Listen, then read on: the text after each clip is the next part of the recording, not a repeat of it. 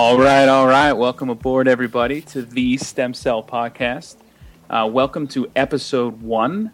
We're doing in vivo reprogramming and mini brains. Just a few of the topics we're going to talk about today. Some of the stuff that's hot in stem cell news. I am Dr. Christopher Fasana, one of the hosts. I got my man Dr. Yosef Ganat on the other end. What's up, Yos? How's it going? How's it going? I, you know, one of these days I'm gonna let that song play all the way through. That's a a nice little. It sounds sciency to me for some reason. One day, I, I think you heard it. For, you can't hear the music live, but you've heard the intro song. So uh, that's actually a poolside song, Planet Caravan. So if anybody's ever Planet Caravan. Yeah, yeah. The original is like a Bauhaus or something. Planet C- Caravan is the name of the song, and Poolside made it this sciencey. I thought was good for science, but anyhow. Just so, the name, just the name Planet Caravan sounds fairly sciencey. I like that. I'm into that, man. Yeah. So how you been? I'm pretty good. Things good. Everything uh, research moving along. Life's good. How about you, man? Works well. Oh yeah, works works going well. Works going well, and uh, we've got a lot to talk about in the stem cell world. But uh, before we do, uh, we're gonna we're gonna take a little break from the stem cell world and just briefly. I'm gonna run some papers by Chris, some new data that's come out in the world because he's you know being a PI, which is a somebody who has his own lab, and me being a postdoc, I uh, listen to podcasts while I'm in the lab.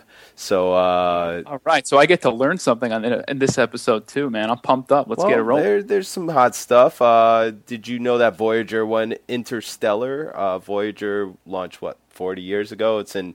It's left the the cloud of our solar system, the sun's magnet. Well, you know, its sphere of influence. It's now gone interstellar. I'm wondering. I had I did not know interstellar. How many times? Space. How many times use that in a conversation? Not very often, huh? Uh, well, it only comes around once a lifetime. Exactly, exactly. So, That's pretty cool, man. Sort of like Haley's comet. Um, there's a lot of. Did you know uh, they actually had a successful in September in Science? They reported a successful malaria vaccine, which apparently we've had the ability to uh, vaccinate people with malaria, which kills like half a million to a million people a year. It's like mostly children.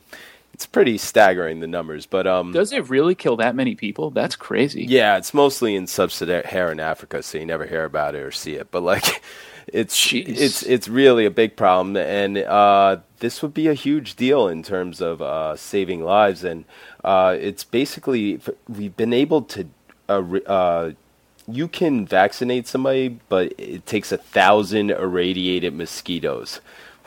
That's how many bites. Yeah, that's how many bites you have to get.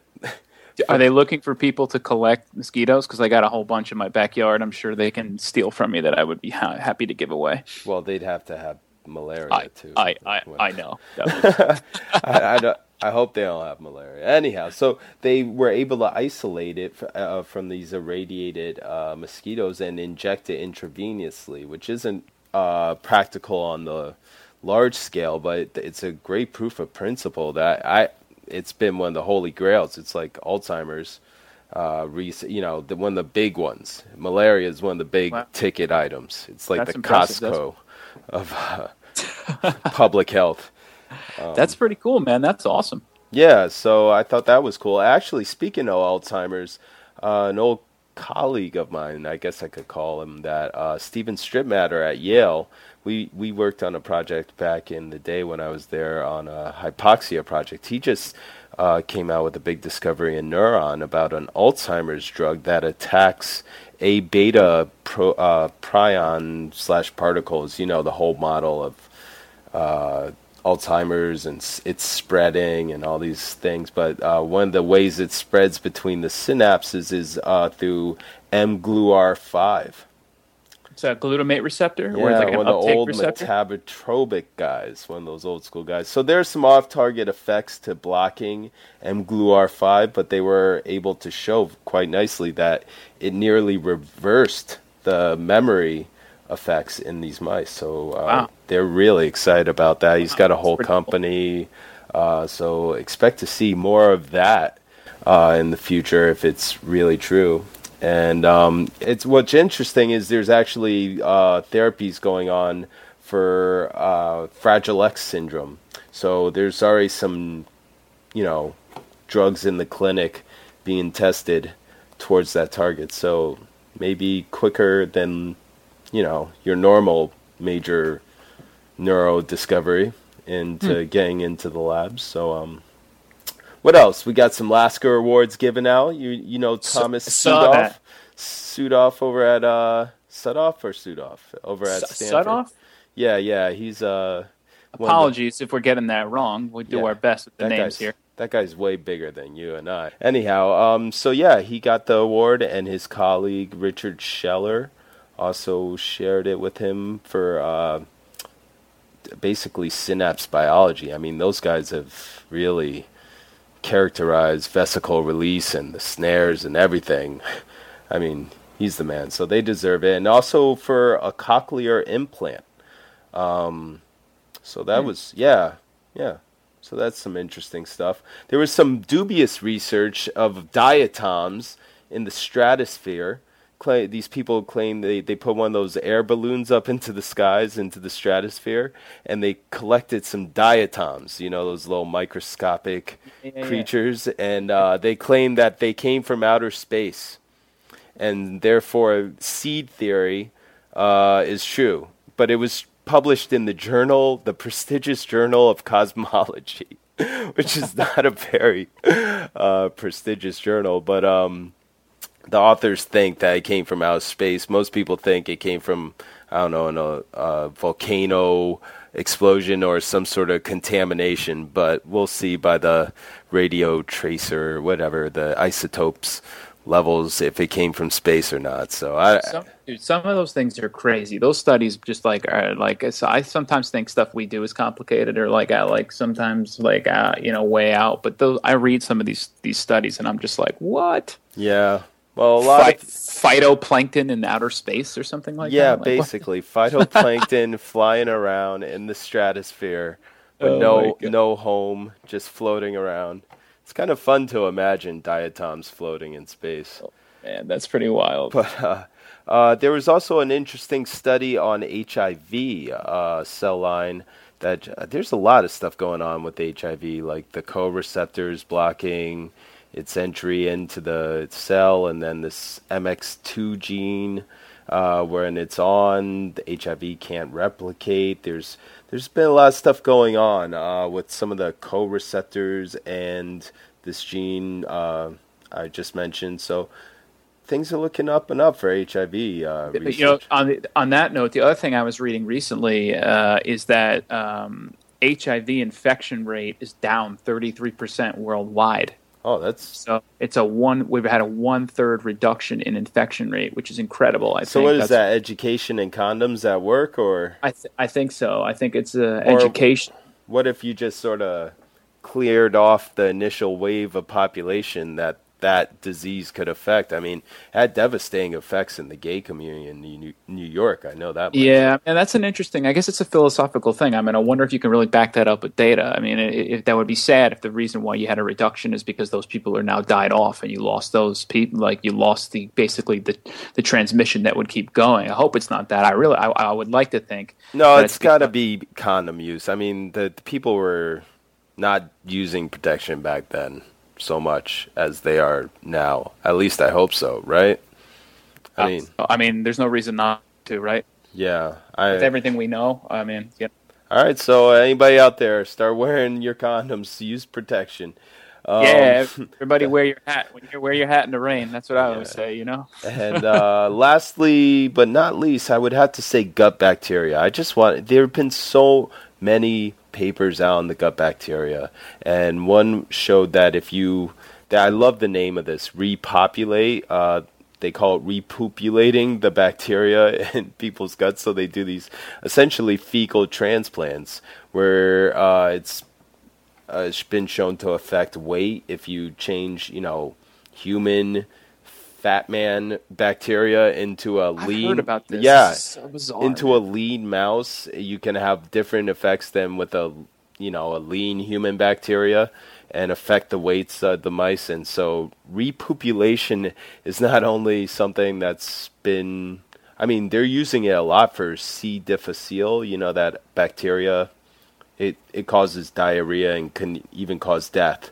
Um, they use it for that disease, and some have recommended it for things like Crohn's and all this stuff. So, repopulation, I think you'll be hearing a lot more of, it. and it's amazing how much it affects things from you know the weight of an average person within a family. I always wonder how that happens, where you have like one fat person in the family or yeah, I, I, saw that too. I mean, like, what happens there? And like, what are you going through as that guy? Are you are you at the family function, looking around the table, being like, "What really?" Yeah, or did, did, did he get the you know the bad bacteria back in the day somehow, or what happened with Dude, his I, microbiota? I don't know, but all I know is that I better be going through some serious stuff to go through some sort of repopulation experiment. I know. a, uh, the, a, fecal transplant sounds so gross. I oh. don't, I don't even know where to begin. So well, you know. So that's what's going on in the non-stem cell world. Uh, you you have something you want to discuss in the stem yeah, cell so, world. So thanks, man. I think that that that's really good because sometimes we get real kind of uh, you know real focused on the world of stem cells. It's good to branch out and see what else is going on in the world of science. This is the Stem Cell Podcast. So let's get back into the world of stem cells. There was a lot of hot stuff out in the past month or two. Too much for us to get done, and obviously in one episode. But you know we're gonna we're gonna continue to feed you some information. Um, we're gonna talk about two two studies uh, in this uh, in this podcast, but we're going to focus right now on on one that was recently published in Nature. Um, and this is, has to do with re- the process of reprogramming. You're gonna we're gonna talk about this a lot. It's a real hot topic in stem cell biology. And and the second story that we'll that we'll we'll get into, we're really excited about. We actually have uh, one of the authors, the senior author on the on the paper, is going to call in and, and go over that with us. So uh, we, Joseph and I will talk about this one, and then we'll move a little bit later uh, to that call and, and, talk about that paper. This that was the uh, mini brain paper where they kind of created these little mini cerebral organoids in culture. So. Yeah, Yos, in Nature. So the first uh, paper was called "Reprogramming in Vivo produces teratomas and iPS cells with totipotency features. And so the one thing that really struck me in the first in the title is totipotency, right? Yeah. So for yeah, right, we got to talk about that word right there. Yeah, so for everybody out there, right, totipotent, you hear the word potent, potency. Uh, potency really is the ability of a cell type to turn into things. How potent it is, right, is you know how many things it can turn into. So a totipotent cell can turn into every cell in the body, including the extra embryonic layers like the placenta, trophectoderm. You, you know, know, it's so funny that word is like the it's like the word that's never mentioned by stem cell scientists because it's such a you know to to achieve totipotency is like it's like the hat trick of stem cell biology. It's, so, it's and it's so against us as a scientist to always to be hundred percent right. So yeah. like to- potency implies that like it that's it. You so know. And, so when we write grants or whatever talk about stem cells, we usually say pluripotency, which is basically everything but. I guess trophectoderm or con- contribution yeah. to the placenta, which right. is what stem cells traditionally have been able to do. At least uh, more so with mouse, they don't contribute to the trophectoderm, uh, but you know, there's various evidence that human ES cells can, and so, but regardless, the difference between pluri and toti is just this sort of everything but uh, placental tissue, and these mice this this row pro, is that what happened in the paper? Well, i mean so, i didn't so, read it so. So so here's so here's so so that's really the first thing that struck me right? So like you know the in vivo rep- so let, let's let's first go back. Let me give the authors some credit. So i always like to give credit where credit's due. So this paper was published in nature. The first author on the paper is maria abad and the uh, senior author is manuel serrano. Uh, i believe they're out of spain uh, yes, they're the tumor suppression group in the Spanish National Cancer uh, Research Center in Madrid, Spain. Beautiful place. Um, so everybody's familiar with in vitro reprogramming, right? Yes, we do it in the lab all the time. It's basically uh, Shinya Yamanaka won the Nobel Prize. Takes these four factors: um, KLF4, OCT4, uh, MYC, and SOX2, and you express them in uh, fibroblasts or some sort of somatic cell, and it could reprogram the cells back to a pluripotent like cell. And that cell then can differentiate into all different things. Okay. So what while this is routinely done, what has yet to be done is kind of doing this in vivo inside of an organism. You know, now, I never even thought of doing it. I, you know, I, it never yeah. even occurred to me. Me neither, to be quite honest with you. And I think I think it's more. I'm trying. You know, let, us go through it and we can talk about the implications because I think I think I'll, i thought this was really cool. Some of the thing kind of is kind of eerie about the study. Um, uh, but we'll, let's let's just go through it in, in real quick, and we'll explain what they did. So technically, what they did, what did they do? So what they did was they created these transgenic mice, right? And these transgenic mice expressed those four factors under a doxycycline regulated system. Okay, so what they did was they fed these mice drinking water that had dox in it. So as they drank it, those genes turned on. All right, and what they first found was that that high dose of dox killed them all so they had to like titrate it down. What they found was that on the right dose, the animals survived, but then they were just like overtaken with masses and tumors. And when they went in and did the histology, they found that there were these massive teratomas everywhere. So teratomas obviously is a hallmark of pluripotency and of ES cells. If you take an embryonic stem cell or an iPS cell and you graft that into a under the skin of a mouse, it would generate ter- teratomas everywhere. It's one of the hallmark assays of pluripotency.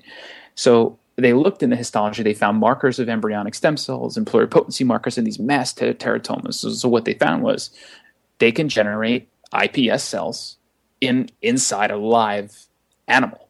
Okay, so by, when you say iPS, you mean induced pluripotent stem cell, and correct. Uh, before this was all done in a dish, like you said, and now it's kind of creepy that they did it in vivo because it's sort of like reversing development in a live creature. And much like you would expect, stuff kind of got like haywire and it turned into sort of like tumor. Like, I mean, that's what you would expect if you irradiated a mouse, is some sort of tumor biology, like what happened. But that's what a stem cell state is like, essentially, in a yeah, adult. Took, if you took iPS and transplanted them into a mouse, you would get teratomas, right? So this is what they did, but they didn't do that. They just turned on the genes in the, certain, in the body. Certain tumors were like the intestines had more pluri, and there were these traveling ones as well, right, in the yeah, blood. And so a couple things that they did. So the first thing they did, or you know, not the first, but along the lines of their experiments, they they knew from previous literature that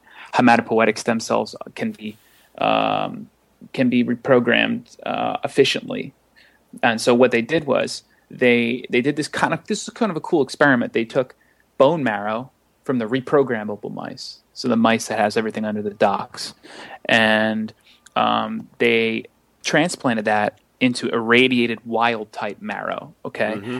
then they did the opposite. They took marrow from wild type and they put that into the irradiated reprogrammable mice. Okay. And what they found is that in either system, teratomas were formed. All right. So what the conclusion was is that you can you can generate in vivo iPS cells from stem cells, hematopoietic precursors, or non-stem cells, and that's when they did all the histology and found that they're in the intestines. They're, you know, they're they're in all these different places. So they found that you can generate iPS cells in vivo from stem progenitor populations and from non. Okay, so you can basically, in essence, get these iPS cells from all different types of cells in the body. All right. So then the creepy thing, man, was they they drew blood. So then they're thinking like, all right, are these are there circulating iPS cells in the blood?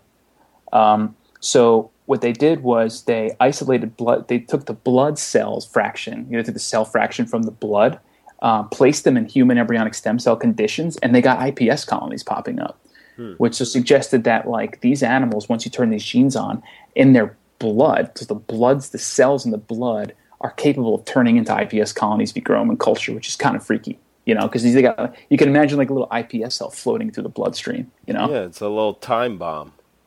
It's, it is, and it's kind of scary to be honest. I mean, yeah, but I, it, I, I think it's more than the cool factor and more than the uh, I don't know. I like that experiment where they put it into the non-doxy mice. That's that's a cool idea. And uh, I, I, besides all that, I think it's just uh, amazing that they reverse development in vivo.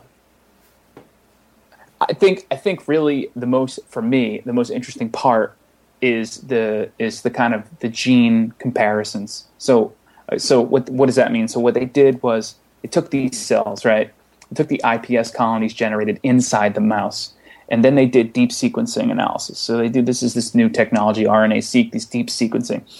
And so what they did was they compared um, in vivo iPS cells, in vitro iPS cells, so cell in iPS that's traditionally generated in vitro, and then they took human embryonic stem cells, and they did this deep seek. And when they clustered them, well, they found that they were all relatively similar, right, globally. But when they really looked, the the in vivo iPS cells which were, ones did they choose? The ones that were in the blood, or the uh, stem cell one? I mean, the intestine ones, or the brain? I mean, there were all sorts of iPS cells, right? Say it again. Uh, which ones did they sequence? The the iPS cells that they isolated from the in vivo, from the mouse, essentially.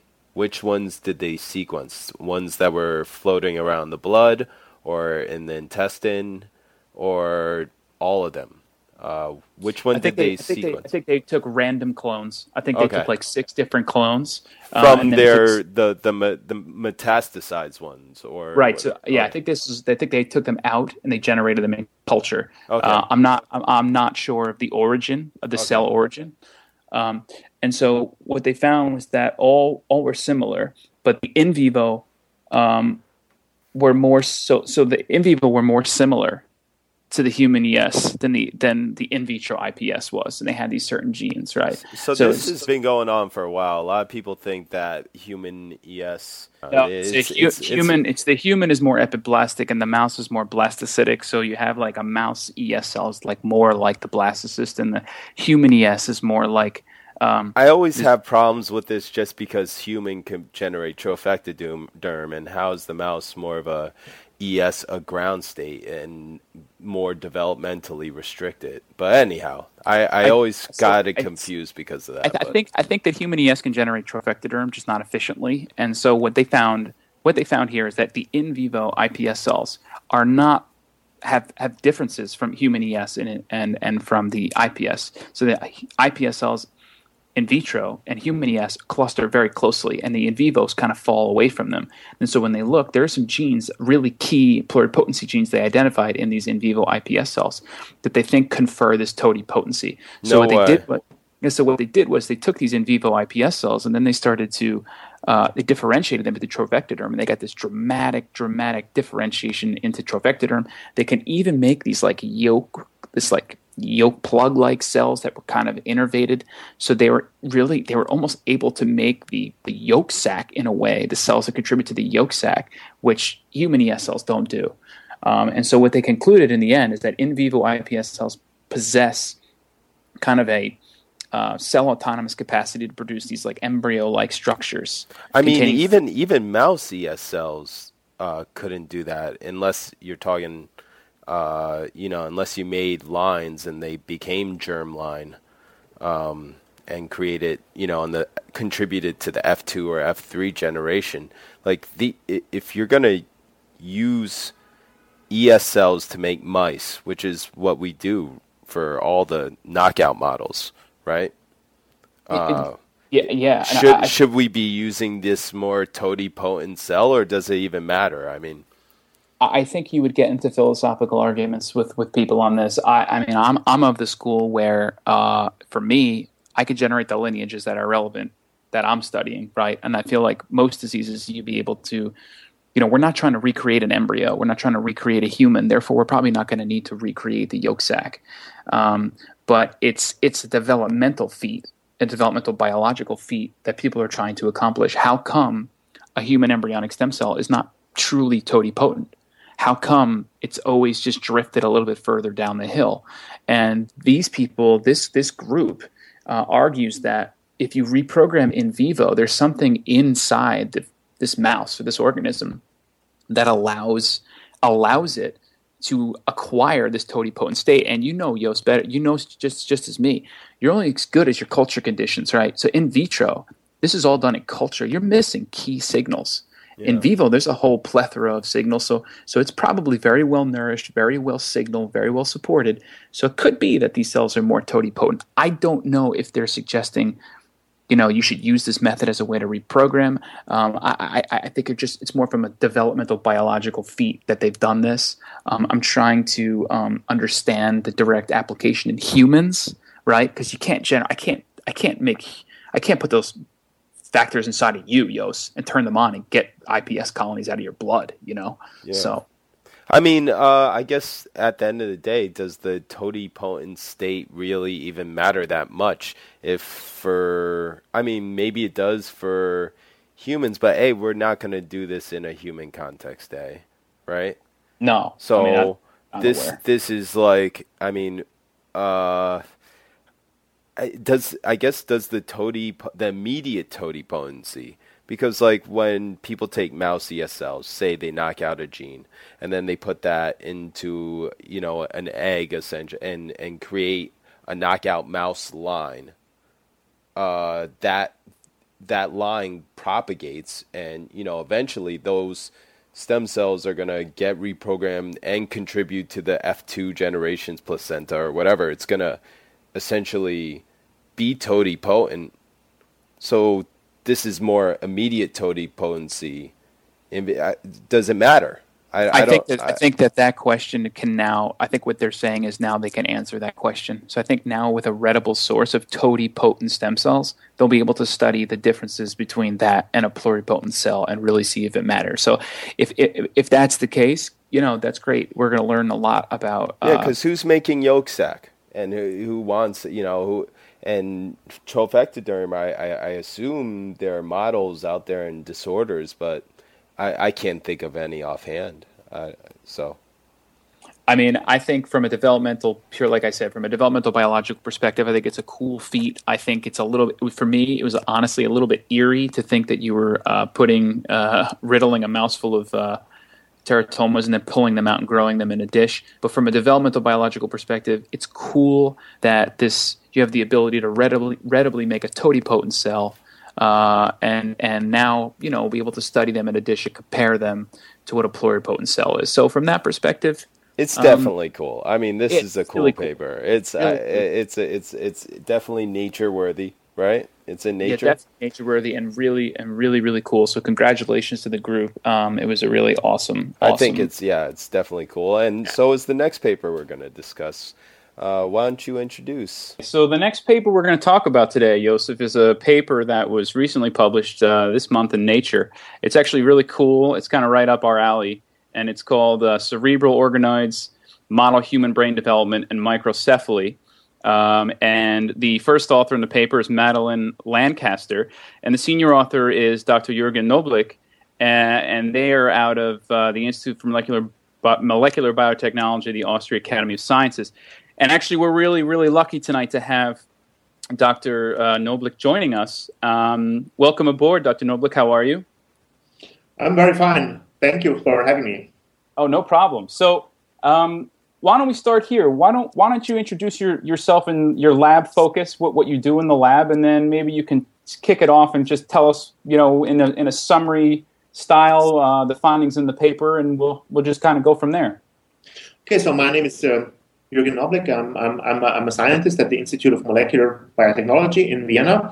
And my lab is interested in uh, the biology of uh, stem cells. We're doing basic research trying to understand how stem cells are able to generate at the same time both cells that continue to be stem cells, but also other cells that replace cells in the body. And that's actually the secret of why stem cells are so um, important for maintaining our uh, tissues. And actually, my lab has been using a number of model organisms, particularly the fruit fly Drosophila, uh, but more recently also the mouse. And so these human model systems are actually quite new to us. As it turns out, the uh, uh, development of our brain and the neural stem cells are actually very different in the way they act between the mouse and the human. And these were things that were actually found out in the past two years.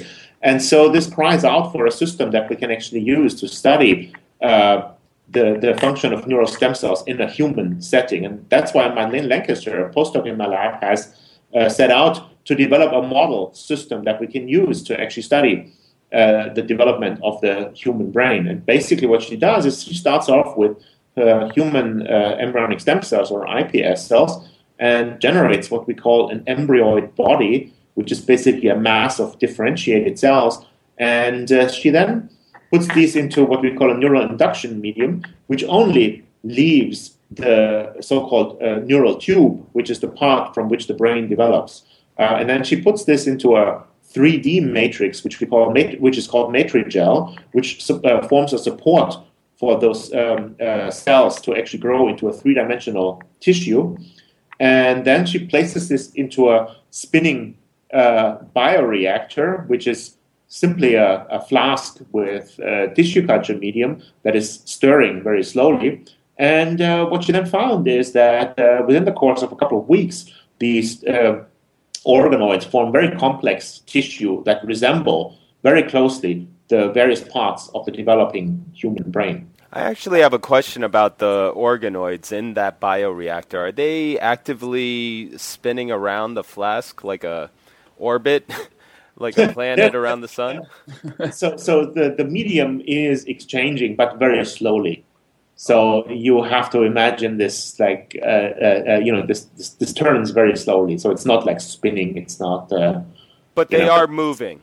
They're moving. Okay, yeah, and, but very slowly. Okay, great. And uh, so, what did you see within these organoids? Explain yes. to us uh, the fascinating things you saw in there, because I thought yes. it was truly amazing what was in there. So what we did was we actually sectioned those and we used various markers to actually ask what kinds of what parts of the brain are actually in there. And what we found was a very well developed human cortex, which is what forms the forebrain, which is the largest part of our brain. Uh, and it's the part that we actually are mostly interested in. And um, we also found other parts of the human brain in there. For example, the ventral cortex, the um, and, and then uh, the choroid plexus, which is the part that actually forms the, the fluid, the cerebrospinal fluid that fills our, our uh, uh, brain cavities and also the spinal cord. And uh, then we also occasionally find other parts like the hippocampus. But what is really amazing about this is that these various parts talk to each other in the right way. So if you look at the neurons that we have in the cortex, there's two kinds of neurons. One are excitatory neurons, and then there's inhibitory neurons. And these inhibitor neurons, uh, as our brain develops, actually come from another area, from the ventral cortex. And if we look at our organoids, this migration of the cells from one part of the brain into the other is actually happening properly. And so we can actually demonstrate for the first time that you can generate an organ culture system where various parts of the human brain interact with each other in a proper manner. Did you see anything similar to a proto MGE, medial ganglionic eminence, or anything like that in, within the structures, or was it just an apical and basal layer? Uh, so um, we didn't analyze these parts of the of the of the brain. We then focused specifically at the cortex, and what we found in the cortex is that you know the cortex is divided into the ventricular zone and the cortical plate, and uh, and so we, we, we found that those areas are all perfectly well recapitulated. And actually, if you take sections through these organoids at some point during development, then uh, they're almost indistinguishable from, from, from, from uh, uh, let's say, a, a, mouse cortex at the same at the same time. But then when you look a bit later at the organoids, they actually start to develop the human-specific features. So if I can go into details of this a little bit more, so it turns out that actually uh, the human cortex has um, a, a, group of cells in there, a group of progenitor cells, which you don't find in the mouse. And these are called the outer radial glia cells. And they actually act as an amplifier between the, the, the, the, actual progenitor cells and the neurons. So the progenitors make these outer radial glia cells, which then divide a bunch of times to actually generate more neurons. And this explains why we have so many more neurons uh, than the mouse. And these form an entire layer in the developing human cortex, which we perfectly well find recapitulated in our organoids. Mm, yeah, I found that fascinating. And you know what I really love was that Reelin positive PO layer that you also had besides the TBR uh, layers. Eh, they were all recapitulated quite nicely within the organoids. Yeah, this is this is pretty cool. So there have been there have been experiments before to generate uh, 3D organ cultures, and people actually did find that they generate uh, different types of neurons and express different markers, but we're the first ones to actually show that they form these layers, that they form the first two uh, layers of the developing uh, cortex, and the cells actually segregate from each other into different um, into the different areas, right? And uh, and so certainly these organoids recapitulate human brain development to a degree that that hasn't been possible before. So that that that's really cool. And so, Dr. Knoblich, I wonder if you could tell us a little bit about ac- the electrical activity of, of these organoids in these cells. Are you able to do? I, I, know you have some tracings in the in the paper, but could you explain to the audience uh, are these are these neurons in these cells are they electrically active? Because we know that's how really neurons are going to do their business through electrical activity. Yeah, that's correct. So we, uh, in order to find this out, what we did was uh, we did um, we generated slice cultures um, from from these organoids, uh, which is a particular type of culture method that you can use to, to actually keep uh, uh, slices of, of, of, the developing brain intact. And uh, we then use calcium imaging. So we use a, a dye that actually sends out a fluorescent, uh, uh, say, sends out a light signal whenever the calcium concentration in the cell changes, which is typically what happens during an action potential. Um, ideally, we would have liked to do electrophysiology on them. The problem with that is that uh, we have to section these organoids blind. So when you when you uh, look at one of these organoids, you don't really know where is up or where is down. They're spherical structures, and uh, so electrophysiology would have been incredibly difficult. But uh, instead, we did this the calcium imaging, and we can actually see that the neurons are active. And what's really cool is that we can actually show that you need synaptic activity. So you can stimulate the synapses by adding glutamate, and then you get more of these action potentials. And you can inhibit the synapses by uh, using TTX. Um, and uh, then you lose the, the action potentials. And so uh, through that, we get indirect evidence saying that uh, the neurons are actually active through synaptic connections. Okay, well, that's great. Uh, Chris, did you have any more questions for uh, Dr. Knoblich? Um, I just on a on a on a time scale. Could you just tell me how long from the start of you know neural induction, the beginning protocol, to the time where you actually see these organoids and you can actually analyze them? What's the total time frame there? So uh, it depends on what type, what what what uh, stage of brain development you want to study, but uh, it typically takes between two to four weeks. Okay, and do they just keep growing and growing, or after a while do they atrophy? They uh, are alive for a very long time. We have some of them in culture for over a year, and we can show that they're still they're still living. Wow. Uh, don't grow. They grow to about a size of three to four millimeters, and then they stop. And what we think is the limiting factor is that um, uh, there's there's a lack of oxygen. So they when they grow to a certain size, the center of uh, the organoids uh, stops proliferating, and uh, there's a lot of apoptosis then. And uh, we think that this is because there is no blood supply. So there's no blood vessels in our organoids. And that's why. Do you um, think uh, that's a future direction is to somehow vascularize the I organoids? That's, that's, clearly the next step to achieve. Whether we or another lab, I mean, there's a number of labs working on this kind of stuff, but uh, whether we or the other labs are going to be able to do that uh, uh, I cannot predict, but certainly it's going to be the next step. I would love for somebody such as yourself to pair up with somebody such as Dr. Shahin Rafii at Cornell and do some sort of vasculature hybrid uh, organoids where maybe we could see how far this uh, system can go. I mean, it's. Uh, we're, we are certainly in close contact with other labs who, who are working on this, and and uh, and we, we are we're taking various approaches. It's not so simple. Oh, I'm sure it's not. No, I'm, I'm sure. So, so we've, tr- we've tried the simple things, right? If you just vascular endothelial cells, you make some blood vessels, you can make a co-culture, and you get a few tubes forming inside, but you never, you don't get some. You know, you have to have them properly connected as well, right? And so um, that is not so easy. As anyone who's ever perfused a mouse brain before, uh, that's that's uh, they're all familiar with uh, the process of the vascularization. But and, so, um, uh, just moving on, uh, we're gonna leave the paper really quickly, and uh, yeah. So congratulations on that before we close, because that's really awesome. Really nice work. Thank you. That was really great.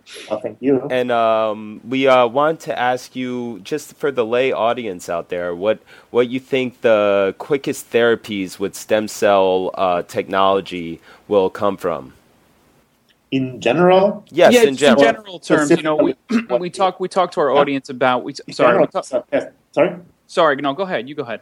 So there's a couple of clinical trials uh, that are out there. Um, I think the, the, the, next hope is macular degeneration. That's a, a, degeneration of the of the retina in the eye, and uh, there's some very promising results which are now in clinical trial.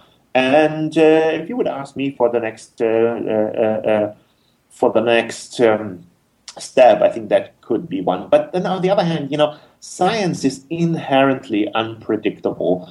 And uh, I wouldn't be too surprised if a year from now we would be talking about something totally different that all of a sudden emerges. And then, so I, I, I find it kind of dangerous to actually, uh, uh, uh, uh you know, predict exactly where the therapies are going to come. Um, I mean, as we all know, uh, the basic research moves actually fairly quickly, uh, but what is actually really difficult is then to bring these things into the clinic, to do clinical trials, which can which can take a number of years, and uh, and uh, so we can look at the clinical trials that are going on, some of which I've just mentioned, uh, and then predict that those are going to be the next phases of therapy.